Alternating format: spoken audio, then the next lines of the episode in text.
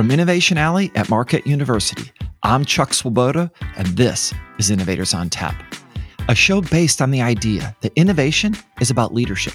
It's a mindset to find a better way, and ultimately, it's about people.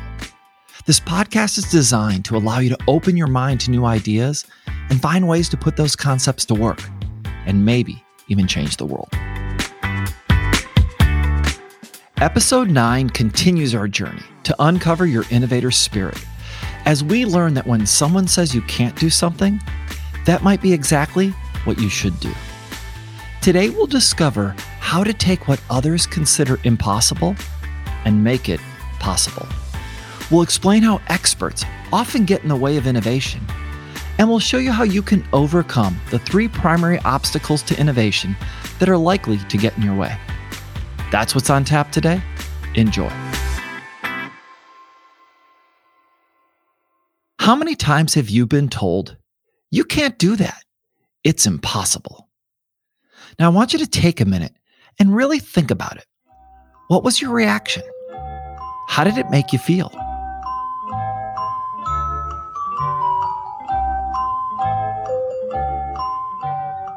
For most people, when they are told something is impossible, it's the end of the conversation. Logically, if it's not possible, it means it can't be done. So why even try? But have you ever thought about who decides what is and isn't possible? What people often fail to realize is that something is only impossible until somebody actually proves otherwise. It is a static perception of the current situation, when in reality, we live in a dynamic world, one constantly being redefined by innovation. And this limited view is often reinforced by the so-called experts. Now, expertise comes from skill or knowledge in a particular field, knowing how something really works or why it really is. And although we've come to rely on experts for their insight and wisdom about many different things, they actually have a pretty bad track record on imagining the future, because experts tend to believe they also know what's not possible. Consider that for centuries, it was believed that it would be impossible for humans to ever fly.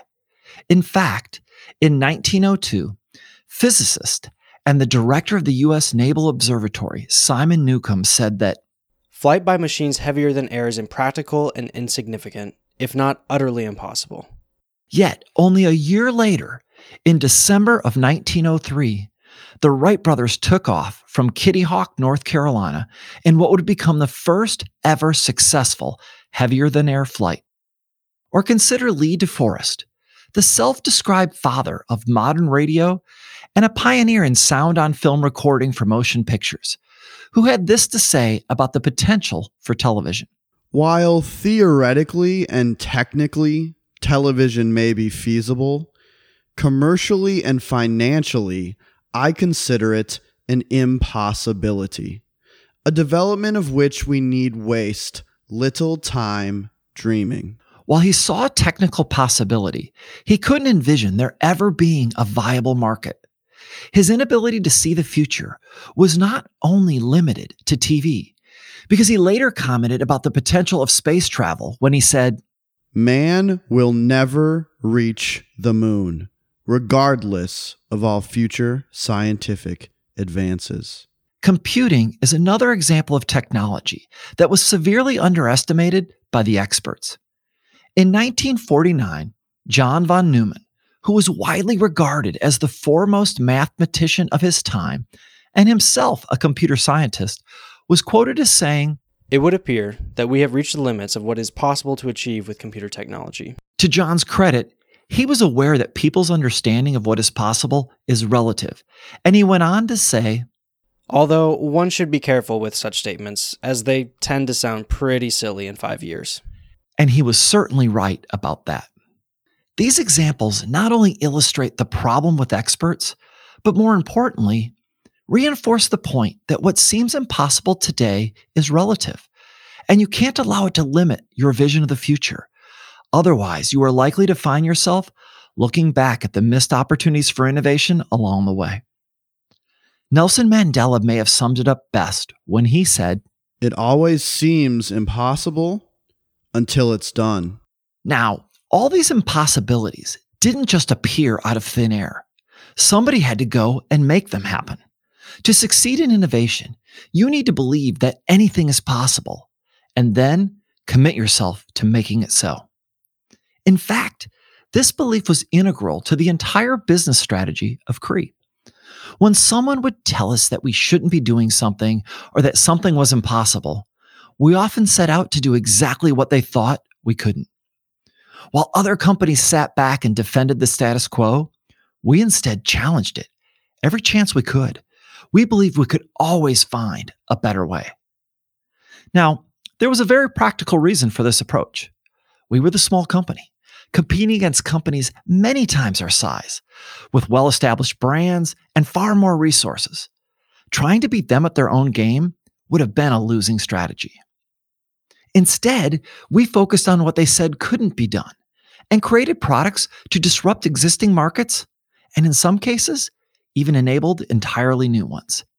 This was our competitive advantage, and it allowed us to bring many innovations to the market. What you have to realize is that when people tell you what can't be done, they are actually pointing out where the real opportunities lie. And when they say something is impossible, remember, that is a matter of perspective. The German philosopher Friedrich Nietzsche said, "When someone tells you it can't be done, it's more of a reflection of their limitations, not yours." Now, pursuing what others think is impossible is a journey filled with challenges. But with practice, you will find that you get better at it, and it gets easier. In the pursuit of doing what's never been done before, you will face many perceived limitations along the way. So here is some advice on how you can overcome the three main obstacles. The first obstacle is scientific or logical limitation. When I decided to leave my job at HP to join Cree, the chief scientist at HP told me that what Cree was trying to do would never work. The physics of the material system Cree was working on could never make a reliable LED. Well, the scientists at Cree didn't listen to the experts, and they not only developed a reliable LED, but also technology that enabled the LED lighting revolution, which eventually changed how we use light. It is important to keep in mind that science is always evolving. And if you go into any problem with the belief that it is impossible, then it will likely become a self-fulfilling prophecy. There is a French proverb that echoes this sentiment. To believe a thing is impossible is to make it so. So, the next time someone tells you that you can't do something because it's scientifically impossible, just remember, that's only true if you choose to believe it is. The second obstacle is behavioral or human limitation. When working on a new product or disruptive idea, you'll often be told that nobody would want to buy this new thing, or asked, who possibly would want to do that? And it's easy to fall into this trap. Human behavior is hard to change because most people find comfort in the way things are. They are wired to resist change. However, great innovators don't stop there. They go beyond people's initial resistance, and they find a way to reset what they are comfortable with. Consider this. If you went back 10 years and tried to convince someone that people would take out their phone, push a button, and a stranger in a car would pick them up at their current location and then drop them off without ever exchanging cash, you would likely be laughed out of the room. Most people would be adamant that this situation would be impossible and undesirable even if it was possible.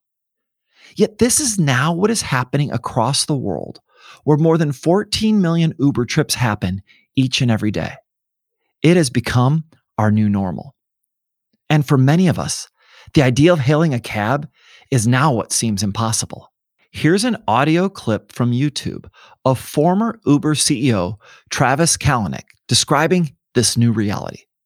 So this is something from the past. This is what we call hailing.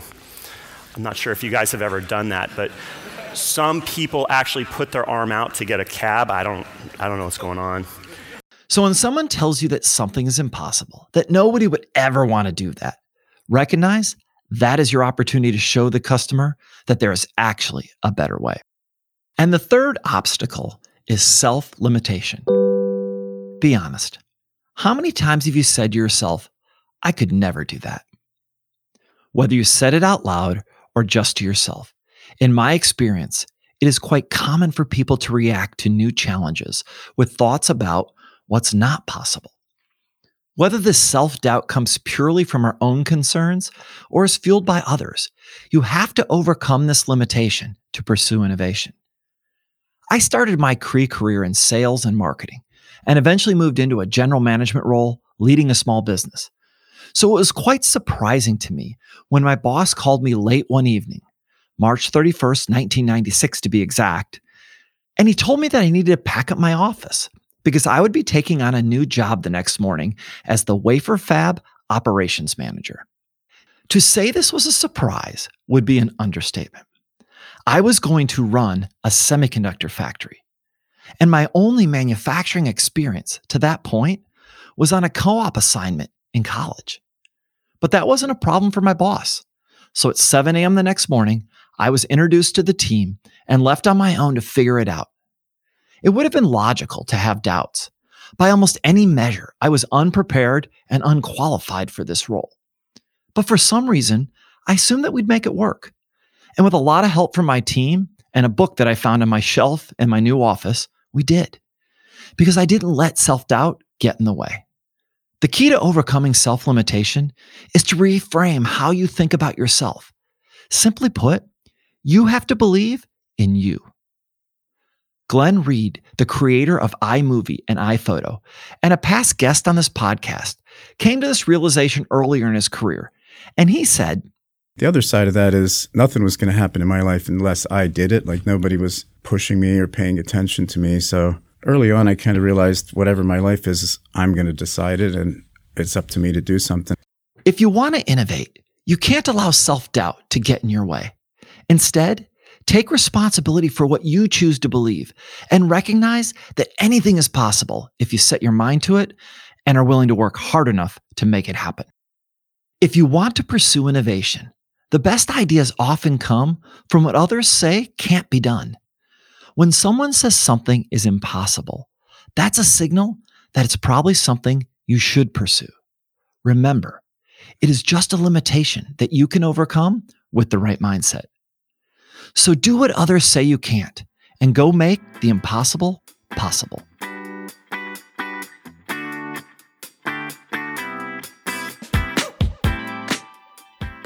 Thanks for listening to this episode of Innovators on Tap, which focuses on doing what others say can't be done.